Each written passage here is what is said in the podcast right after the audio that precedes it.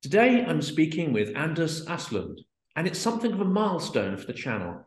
I've interviewed And- Anders over seven months ago, and he was the first guest on the podcast. Having now done more than 60 interviews with Western, Ukrainian, and Russian experts, I'm delighted to welcome him back to the channel to explore what has happened since then and what Putin's endgame might be.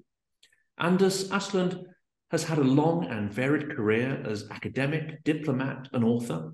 Dr. Åslund has advised the Russian and Ukrainian governments and is the author of 15 books, most notably Russia's Crony Capitalism, a scathing analysis of the economic system that has taken hold in Russia. He is a senior fellow at the Stockholm World Forum and an adjunct professor at Georgetown University. He has worked as a Swedish diplomat in Moscow, Poland, Geneva, and Kuwait, and is fluent in six languages. Anders, welcome back to the channel. Thank you. My pleasure, Jonathan. So it's quite a momentous week in the US. I know you're based uh, in Washington. There are elections happening. Um, focusing on Ukraine, will the outcome of the election change or slow down the rate of support for Ukraine, do you think? It's quite uh, uh, likely that it slows down uh, and uh, slightly lowers uh, the US uh, su support for Ukraine. And there are essentially two factors. One is former President Donald Trump, who's dead against the Ukraine and democracy and all in favor of Putin and kleptocracy. Uh, and the other factor is that the US think that uh, the European Union should do much more than it does now. Mm. And we saw the weaponization of COVID. We see the weaponization of many issues that should be bipartisan. Do you think the MAGA GOP under Trump will also seek to weaponize the issue of support for Ukraine? Well, we have seen that to begin with, there was a, almost a, a complete uh, unanimity uh, for uh, support for Ukraine. And in the last uh, vote in the uh, Congress, it was uh, one quarter of the Republicans, both in the Senate and in the House of Representatives, who voted against. But still, three quarters who voted in favor, and all the Democrats, without exception, voted in favor of support for Ukraine. And do you think uh, President Biden has built that understanding in? Do you think he's been able to accelerate the supply of weapons and the unlocking of aid packages um, before this vote? Uh, or, or, or perhaps it's not quite so well considered?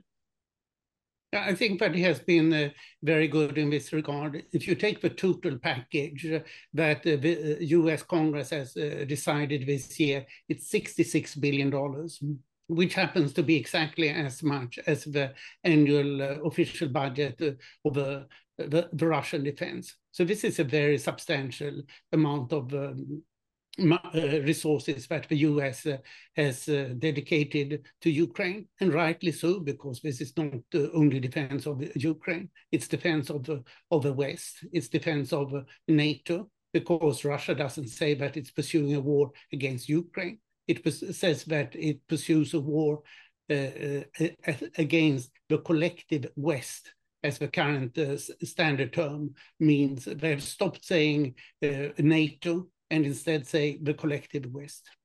And of course, the Russian propagandists have picked up on that, haven't they? And that's one of the excuses they're giving about their failures in the war that they're not just fighting Ukraine, but they're fighting the entire collective West.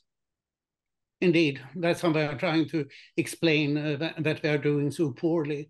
But uh, it's coming out ever more how badly the, Russians are really doing, even if they have not to publicized that they have lost uh, 75,000 killed soldiers, if we are to believe the Ukrainian numbers, which I think are pretty accurate.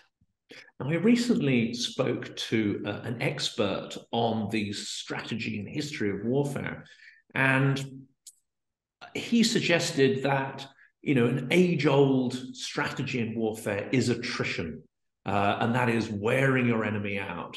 Um, is there any truth that uh, supplies of weapons, even though they're approved under Lend Lease and so on, uh, that the actual supply of them is being drawn out, rationed, as it were, in order to wear out and destroy Russia? Well, uh, I would say that uh, the U.S. Uh, supplies have increased sharply. So in the summer, what the Ukrainians reported was that the Russians had 10 times as much artillery as they had.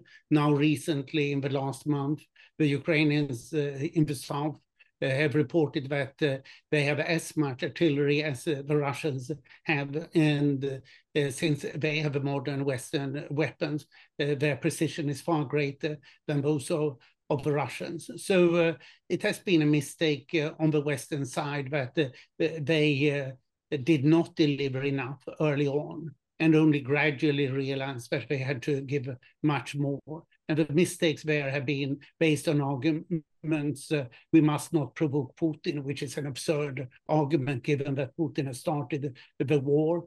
And we must not push Putin into the corner.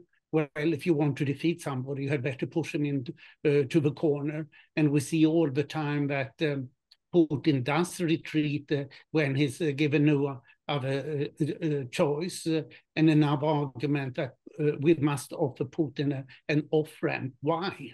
he is not offering anybody an off-ramp, and he is not asking for any off-ramp or that Putin must not lose face. Well, uh, face is what he exactly uh, should lose. And uh, it's uh, primarily the Germans and the French, uh, but also some people here in Washington who have uh, pushed uh, these arguments. And uh, unfortunately, they still exist. And of course, uh, the Ukrainians must negotiate. Well, why should they negotiate when the Russians are pursuing a war of aggression against them? the problem of 2014 was that Russia, the, Russia had got a strong foothold in Ukraine. So uh, uh, a massive uh, majority of the Ukrainians now understand that we must kick out the Russians out of the whole country, otherwise we can't get any secure peace. I've been told in one of the interviews I did by uh, by a soldier that that it's bad form to question the motives of allies, uh, and that provides a sort of opportunity for Russian propaganda. But some of the actions, it seems, of France and to a greater extent perhaps Germany um, do give cause for worry, don't they? And the, the the recent example of the inability of Germany to supply ammunition for the Gepard system because of uh, Swiss export blocks. I mean, that raises real questions, doesn't it, about the willingness and even capability of Europe to defend itself. Um, and if American sort of support and largesse was to be uh, reduced or removed from Europe, uh, it does raise fears about Europe's capability of defending itself. Oh, definitely. But we have known this for a very long time that uh, Europe has uh, been pretty unable uh, to defend itself, and uh, it has been enough to uh, do any count of uh, the numbers, how many tanks, how many soldiers. so recently, France and Britain have had just about 100,000 men of actual soldiers, which is nothing when Russia claimed to have slightly more than 1 million. Ukraine today has 750,000 soldiers. So Ukraine has today uh, the biggest, the best trained, and the best equipped um, army in Europe. And if you think of it, uh, uh, when you see Ukrainian soldiers, as you see so often in videos and photos, they're almost always perfectly correctly dressed with all equipment on, which is what should be, be the, uh, the case. And it was uh, General Ben Hodges who pointed that out, that it's rare that you see soldiers that are as disciplined and uh, orderly as the Ukrainian soldiers. This is real professionalism. You would not see that among Western uh, soldiers. Admittedly, the, the, British and the French, they hold up in this regard, but certainly not with the Germans. The German uh, military forces have, for uh, quite understandable reasons, been a, a big mess for a long time. And at the end of the Cold War, it's my understanding that the German army was in a much better state, both in terms of equipment, readiness, and training capability. And that's been significantly eroded, really, over the last 20 to 30 years. Yes, of course. Uh, what uh, uh, the West in general and uh, uh, Europe in, in particular has benefited from is, um, is a, a, huge peace dividend. Uh, the United States in the 1980s under Ronald Reagan spent 6% of GDP on uh, defense. Recently has been about uh, three and this was very much what drove the US economy in the 1990s. Uh, Clinton cut it from 6 to 3% of GDP, the military expenditures. And Europe in recent years has had uh, just over 1.5% of uh, GDP in uh, defense expenditures. Now it's swiftly rising to 2% of GDP. And when people discuss, can Europe really afford this? Of course. This is uh, uh, miscalculation money in the pension system that we are discussing, the total amount that needs to be, be increased. So now we're seeing that Germany is jumping from one and a half to 2% of uh, GDP obviously, when you do it so fast, you don't have uh, all the capabilities to increase so fast, and they haven't thought through uh, if they have uh, the relevant uh, licenses or not, as we saw with the Swiss licenses. All this has to be thought through. And of course, it's not just equipment. I mean, German army could be much better equipped, but actually, it's the experience uh, and technique, which is important. And I think something you mentioned earlier about the videos of Ukrainian troops being orderly and with uh, often very sort of you know neat uniforms uh, properly presented. I saw another video yesterday where you had a armored column of uh, Ukrainian uh, tanks, light tanks, and, and heavy armor, and there was a gap in between them. So there was a sort of you know 30 second gap or so in between each vehicle passing uh, which of course is a discipline that stops the entire column being taken out by artillery. You don't see that same tactical uh, discipline uh, in the russian troops do you? Uh, or or any kind of observance often of any kind of strategic logic to how they're maneuvering or retreating or attacking no, that's uh, uh, very correct. And uh, what uh, the Ukrainian troops have done is that they've got proper Western training by British, uh, American, and Canadian uh, officers. And therefore, they have learned, for example, insurgent tactics. How do you fight if you are Uh, fewer uh, men? And uh, how do you uh, uh, protect yourself. You can also say that uh, the Ukrainians are fighting like the Israelis, or as the Finnish soldiers did during the Winter War 1939-40. They know that they are fewer, they keep distance from one another, they go up close, and they shoot to kill not uh, uh, just uh, to, to, make noise because they can't afford to miss. And also that Ukraine, as a democracy, has predominantly volunteer soldiers. Uh, and that means, on the one hand, that the soldiers are older and therefore calmer. Uh, on the other hand, it uh, Uh, means uh, uh, uh that they maintain uh, more discipline and think more. So it is a great situation. And of course, uh, it also means that the Ukrainian officers are very careful so that they don't waste the lives of their soldiers, which the Russians uh, do enormously. You might have noticed recently that almost 1,000 Russian soldiers die every day after the mobilization. So the mobilized uh, soldiers are being pushed to the front after two, three weeks after they've been mobilized virtually without training, with uh, little or no equipment, and then they're uh, shot and killed instantly. I was going to pick up on that uh, later, but it's probably a good point to address that now. Um, it's not just a sort of logistical difference, is it? There's a an actual qualitative difference, a cultural difference in the value that is placed on lives on the Russian side and the Ukrainian side, with the Ukrainians behaving really like um, free peoples, uh, like a democratic uh, Western attitude to the sanctity of life. Um, whereas on the Russian side, there is a, an absolute callousness, an indifference, and incompetence when it comes to uh, protecting lives. Yeah, what the Ukrainians uh, say in various means that is that uh, uh, slaves cannot uh, defeat free men, and uh, you can also see that the Ukrainians have 15% women among their uh, soldiers, and this uh, is what the Israelis have uh, experienced, that you get better troops when you have more women Eh, involved in, in the uh, troops, something that uh, women perhaps do not necessarily eh, think of. But very important is this decentralization among the Ukrainian troops, that uh, the ordinary soldiers are allowed to shoot when they think that they should shoot, which the Russian soldiers are not entitled to. They have to uh, uh, receive a strict order, now you shoot. And then, of course, uh, uh, you get uh, much worse results if you're so steered from above.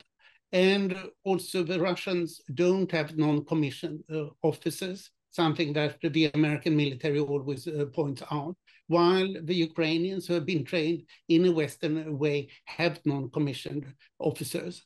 And uh, the, the, whole uh, command structure in Ukraine is uh, much more agile. Uh, Russia has lost at least uh, a dozen generals killed and they have uh, sacked at least nine senior generals.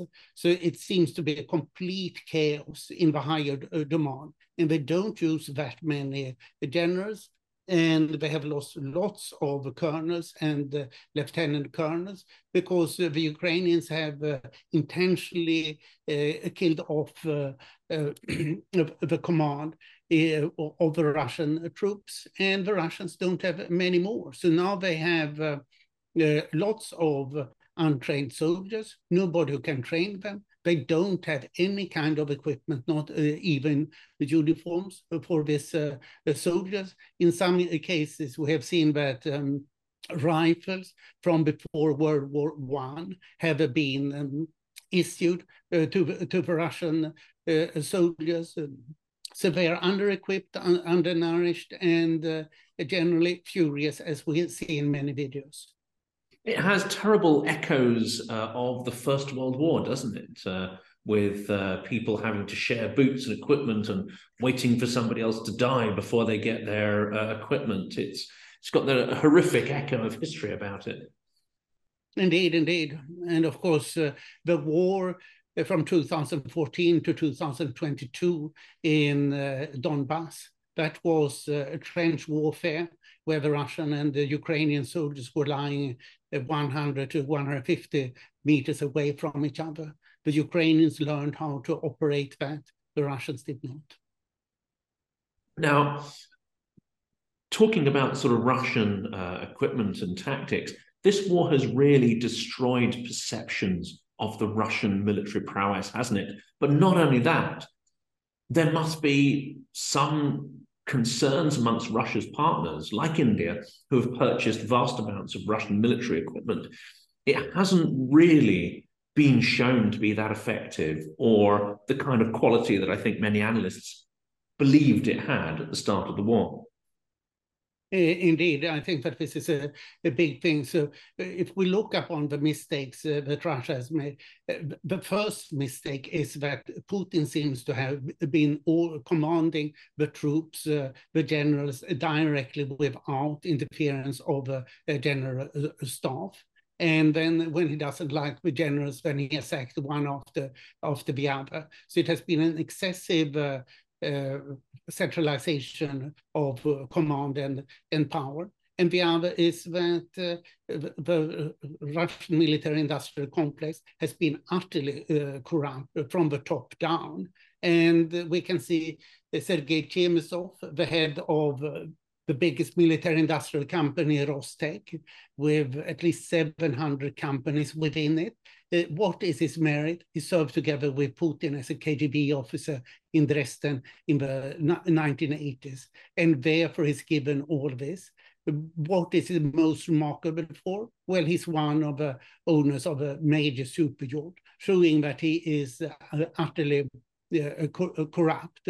And uh, therefore, we see that everything is being stolen it was reported about uh, uh, the fourth tank army that uh, 90% of uh, the tanks uh, in, storage had uh, lost their electronics because somebody had stolen it. We learned that the soldiers are not being given food because food supplies are being monopolized by Putin's so-called cook, uh, Yevgeny Prigozhin, who's also organizing mercenary uh, uh, uh, troops. So he's taking the money for himself. It was reported that some of the food that actually was uh, provided was from 2016. So it's uh, cheaper to uh, give old food. And to begin with, the soldiers only got food for three days. and therefore they had to loot in order to, to survive. And somebody uh, uh, sold cheap uh, Chinese tires to the to the military trucks, so which uh, broke uh, immediately when they are out on somewhat uh, difficult roads. And the soldiers themselves considered that it was a human right to get to steal half of the diesel. So therefore, nothing has been working because they have stolen so much. And of course, it also reflects on the quality of the weapons. If uh, the military industry has one major objective, to steal in order to enrich themselves, you would not expect that the quality will be, uh, be good. So I think that both India and China have good reason to rethink uh, what kind of uh, uh military equipment they actually have. And since we last spoke, there have been many extraordinary things that have happened. Uh, probably the least extraordinary is the NATO expansion, which I think we talked about last time, and that was on the cards with Sweden and uh, Finland joining. That, of course, has doubled the. Um, in terms of, of, of, kilometers, the amount of border that Russia has with NATO, which is a bit of an own goal. And, and this is this is going to be a very easy question, I think. How do you explain the what seems to me the much better readiness of the Finns and the Swedes, and much better readiness to potentially counter, um, you know, Russian aggression, both militarily but also psychologically. They seem to be far better geared up uh, to tackle an enemy like Russia, and far less, um, I would say, uh, open to Russian propaganda narratives. Well, Finland, of course, has uh, uh, fought uh, three wars with Russia in the last century. So the, the Finns know who the enemy is. They don't talk loudly about it, but they know.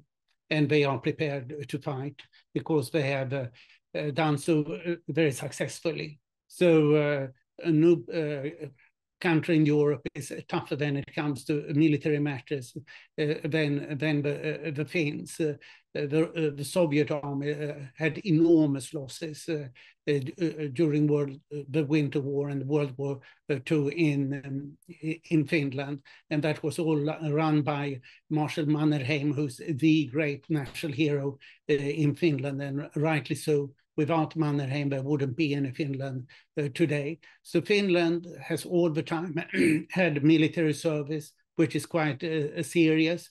And they have all the time had 2% of GDP in military expenditure.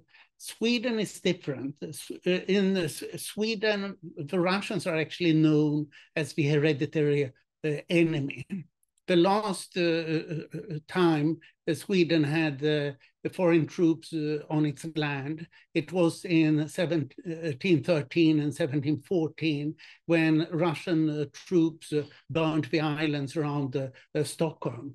And the Swedes, as a peaceful nation, do not forget such things very easily, given that Sweden has been in peace since 1815 all all together.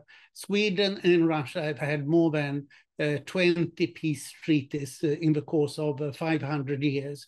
So uh, the Swedes, uh, without making much noise about it, knows where they uh, stand.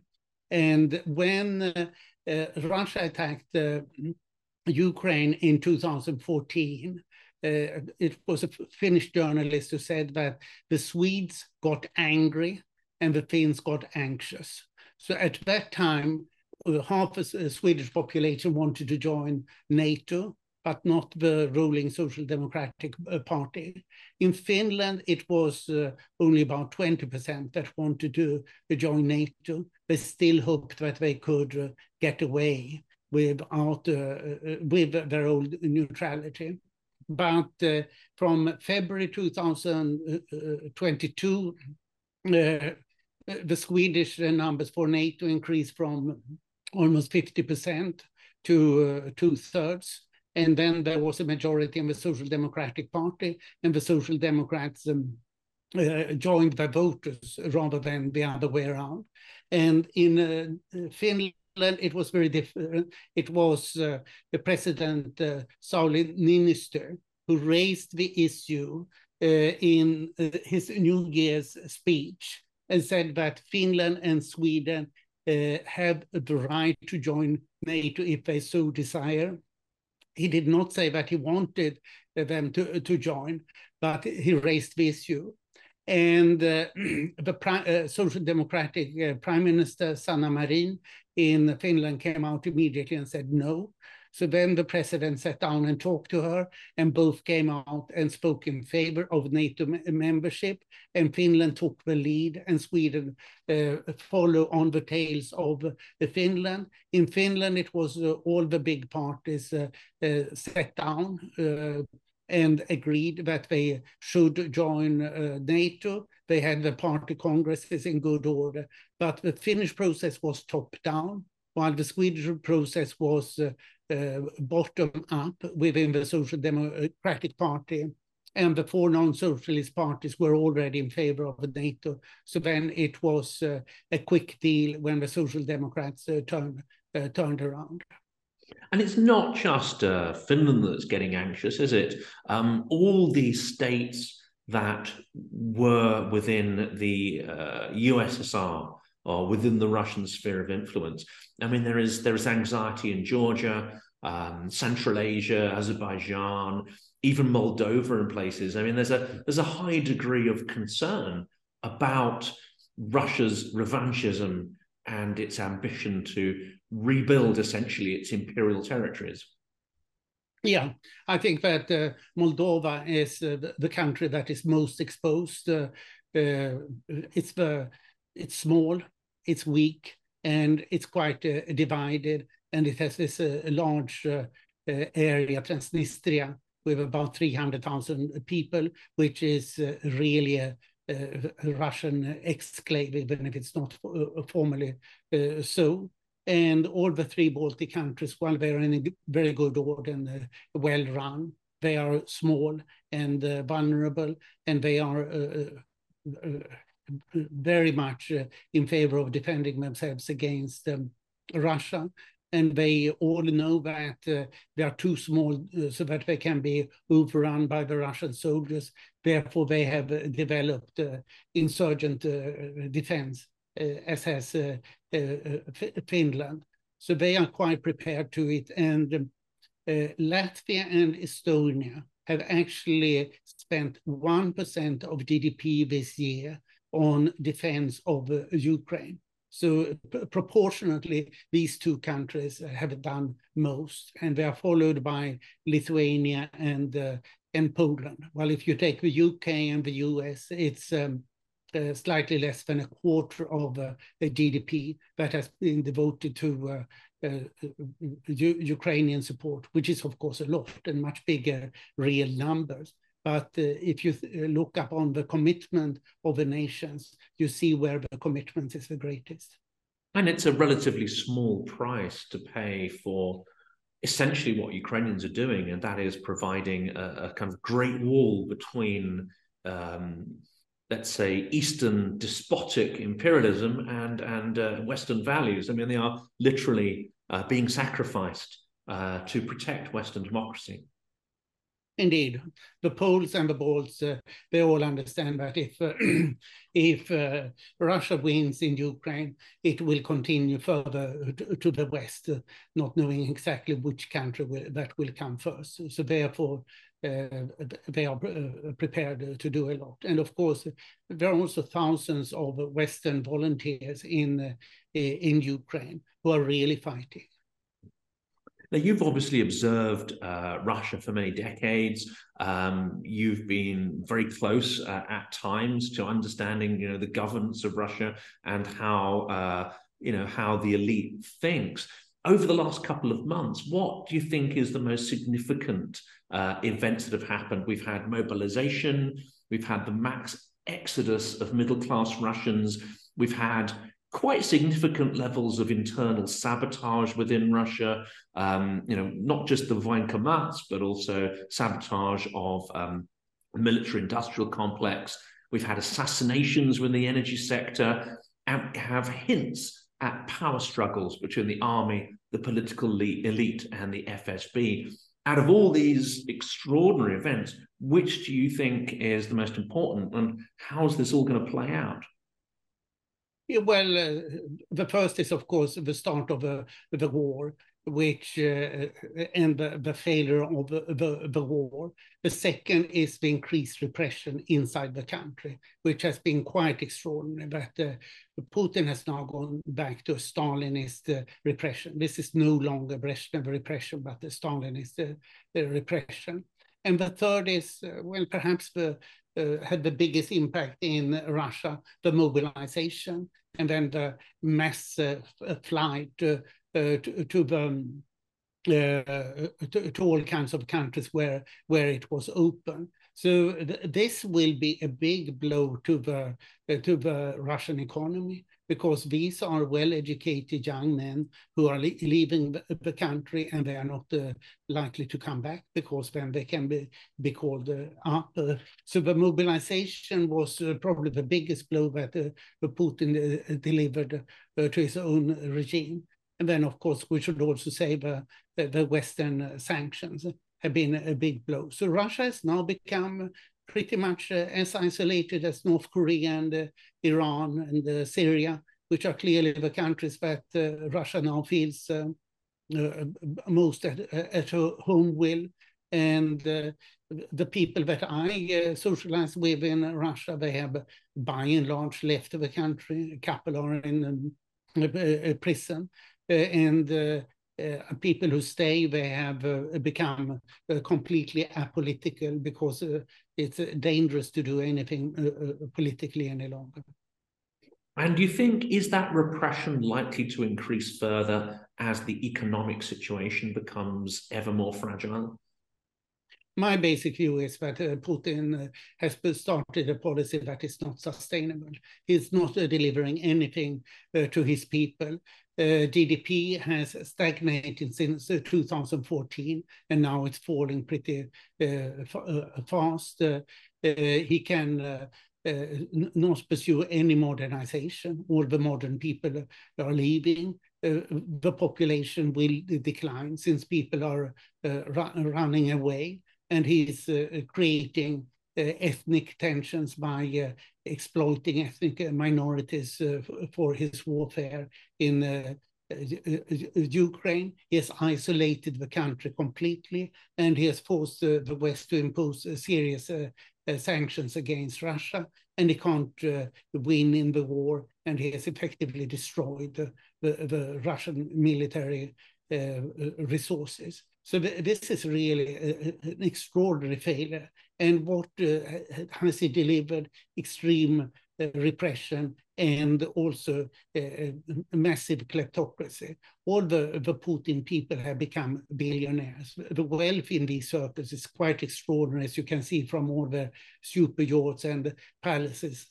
Just think of it that the US has now sanctioned five super yachts that uh, are associated with Putin. They cannot say belong to Putin because often they are some kind of uh, companies that own them, but they are really Putin's super yachts. So the picture that is missing is Putin as an extreme hedonist with 25 palaces, uh, with lots of uh, uh, jets, with lots of expensive watches, and um, then these five super yachts. Uh, so Putin, the hedonist, who behaves like uh, uh, an Arab emir that has not come through.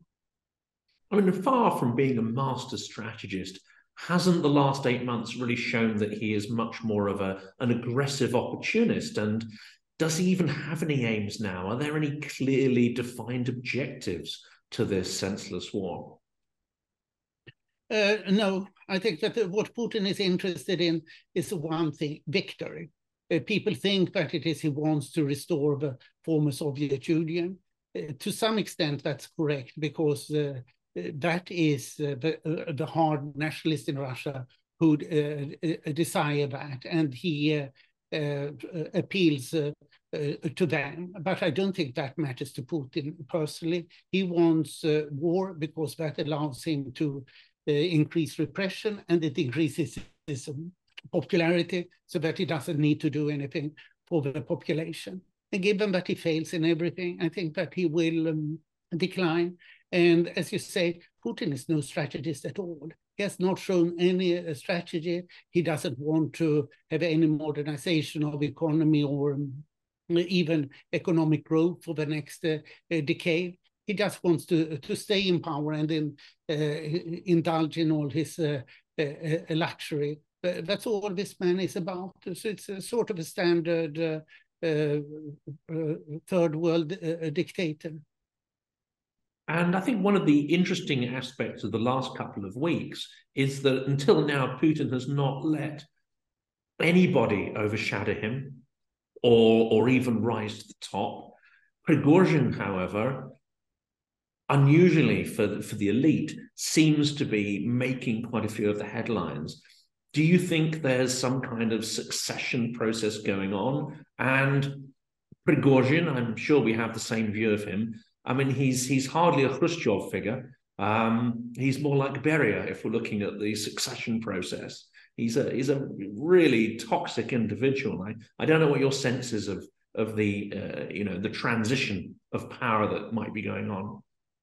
I think that Putin is against any kind of succession, and uh, uh, I think that he uses these uh, extremists uh, to show I'm not the worst. There are people who are even worse than me, and therefore he allows them to uh, to make noises. And if he wanted to uh, do these things in any uh, case himself, then he can blame them. You always had these people. It was the same under Stalin. They said, "Oh, we must not allow Beria to come to to power," and um, under Brezhnev, uh, they said, oh, uh, the, the people in the wings are much worse.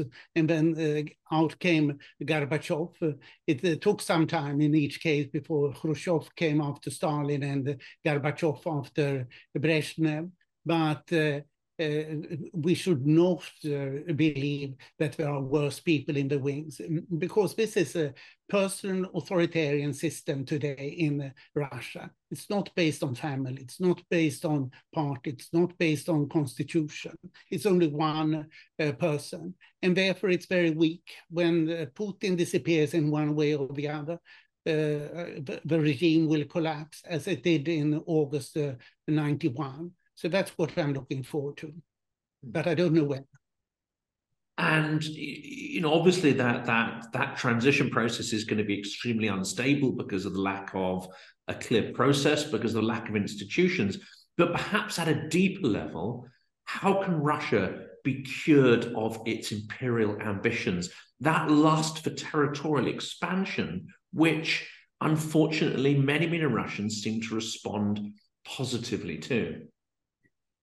Yeah, I think that uh, uh, Russia needs really to be uh, cleansed from its imperial past. and this imperial past has then several layers. One is uh, take down all the Lenin statues and all other uh, communist uh, terrorists. Uh, they should not be honored with uh, names of anything any longer. Ukraine and other uh, Western uh, former Soviet republics have done that. Uh, the cleansing it remains to be done in in Russia. Uh, transform Kremlin into a museum. Uh, if you have these enormous halls as in the Kremlin, you get a dictatorship. Uh, it's very quiet inside the, the Kremlin. I've been there quite, uh, quite a few times, and you feel very comfortable regardless of what the situation is in the, in the streets. Uh, even the offices for uh, advisors are just enormous. so build the normal mm, offices as they've for example, in Berlin, then you you get the, the democracy uh, functioning and transform Kremlin into uh, a museum and uh, bury Lenin and make sure that um, Lenin Mausoleum is no longer there. All these things need to be done. The history needs to be properly studied. And what particular Alexander Yakovlev and uh, memorial did in the late 1980s uh, uh, and in the 1990s. That was to bring out the truth about the Stalinist repression and now, of course, about the Putin repression um, as well. I lived in Moscow 84 to 87, and I th uh, thought that it was extraordinary in 87 that people could take all all this terrible history and that they really wanted uh, to dig into it because it was really awful. And so they did not want to dig uh, more into it, but it needs to come out uh, uh fully. Russia must finish uh, its history and, of course, do away with all this imperial history.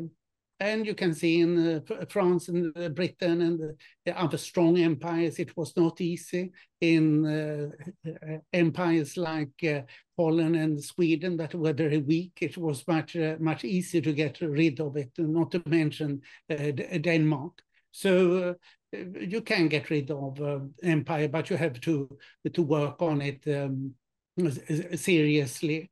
And um, uh, something that is likely to happen before that is what uh, uh, former Prime Minister Yegor Gaidar wrote about the collapse of an empire. He published a book in 2006, and he suggested that if Russia would turn towards imperialism again, which he expected uh, Putin to do, while he didn't point out Putin by name, then he thought that uh, the Russian Federation would break apart. One would expect uh, a number of uh, republics, uh, at least on the edges, particularly in uh, Northern Caucasus, to depart from, from Russia. So this is likely to be a messy process, but on the other hand, it will be good for Russia and it will be good for the outside world because that will be the end of a, Russian Soviet uh, Putin imperialism.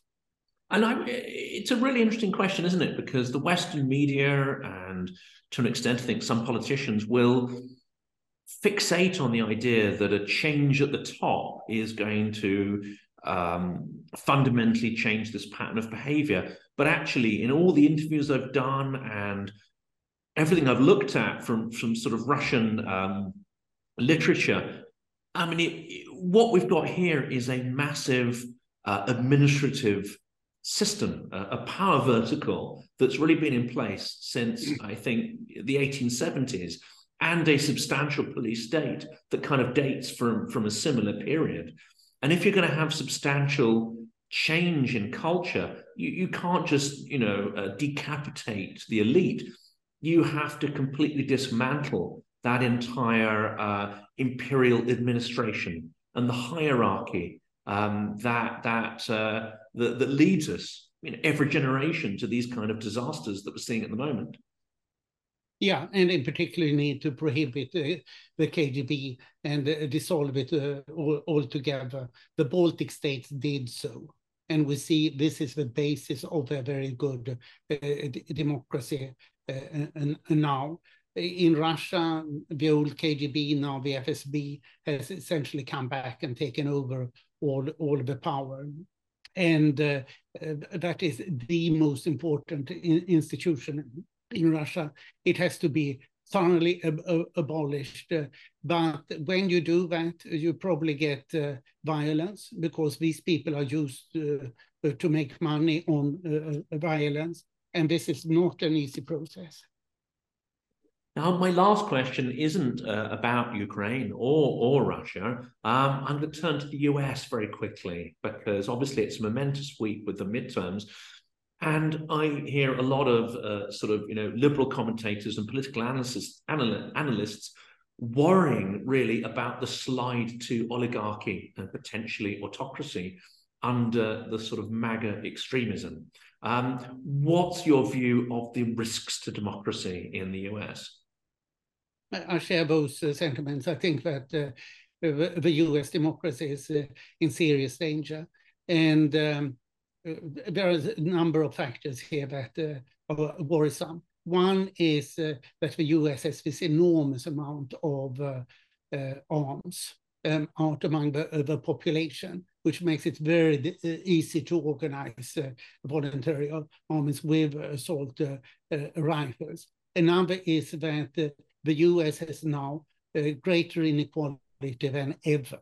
So this is uh, like 1929 in terms of uh, inequality, and it's just getting worse and worse. The third is uh, the possibilities with uh, new electronics and Elon Musk uh, taking over uh, Twitter is sort of a symbol of uh, what, what can, uh, can happen.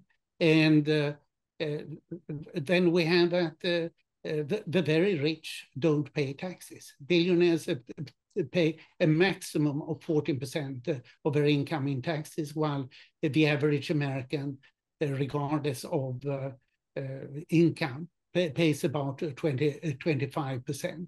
And many billionaires don't pay taxes at all. So the US needs to learn how to take care of, to control the rich. And after that, we have no rule of law uh, rule of law is something that you buy in the US because you buy the best uh, uh, lawyers and then nobody can do anything uh, to you.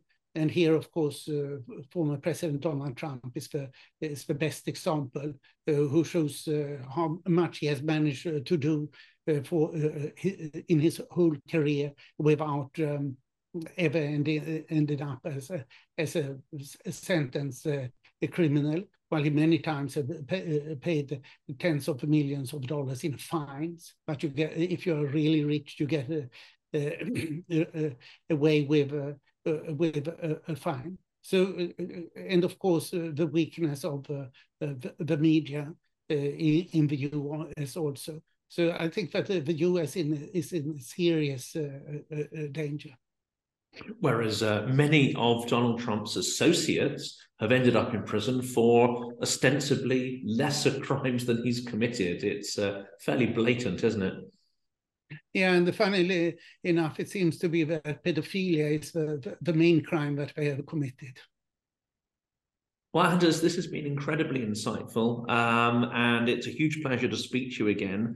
Um, really, I just, you know, I hope that Ukraine is victorious. I won't ask you to predict when the war might end. I think it's still fairly unpredictable, isn't it? But I think what is assured now is that Ukraine can and will win uh, eventually. Yeah, but uh, it's always the risk that they uh, don't take the whole territory. Uh, I had hoped that Ukraine would uh, take back uh, Kherson in the course of October. That didn't happen. Now we don't know if it uh, will happen uh, before uh, the end of the year, which is the latest forecast, end of November or end of December is what the generals say. And then the commander-in-chief, uh, Vitaly Zaluzhny, uh, says, uh, says, that he hopes that Ukraine will achieve victory in the spring and conclude the war in the summer. But we don't know. We could end up with a stalemate that uh, uh, with a trench warfare, as was the, the cost is incredibly high, yeah, in lives. Yeah. Well, Anders, um, it's a huge privilege to speak to you again. Uh, and um, really, I think our audience will benefit from your incredible experience and insights. And uh, I'm very grateful to you for making the time available. Thank you, my pleasure.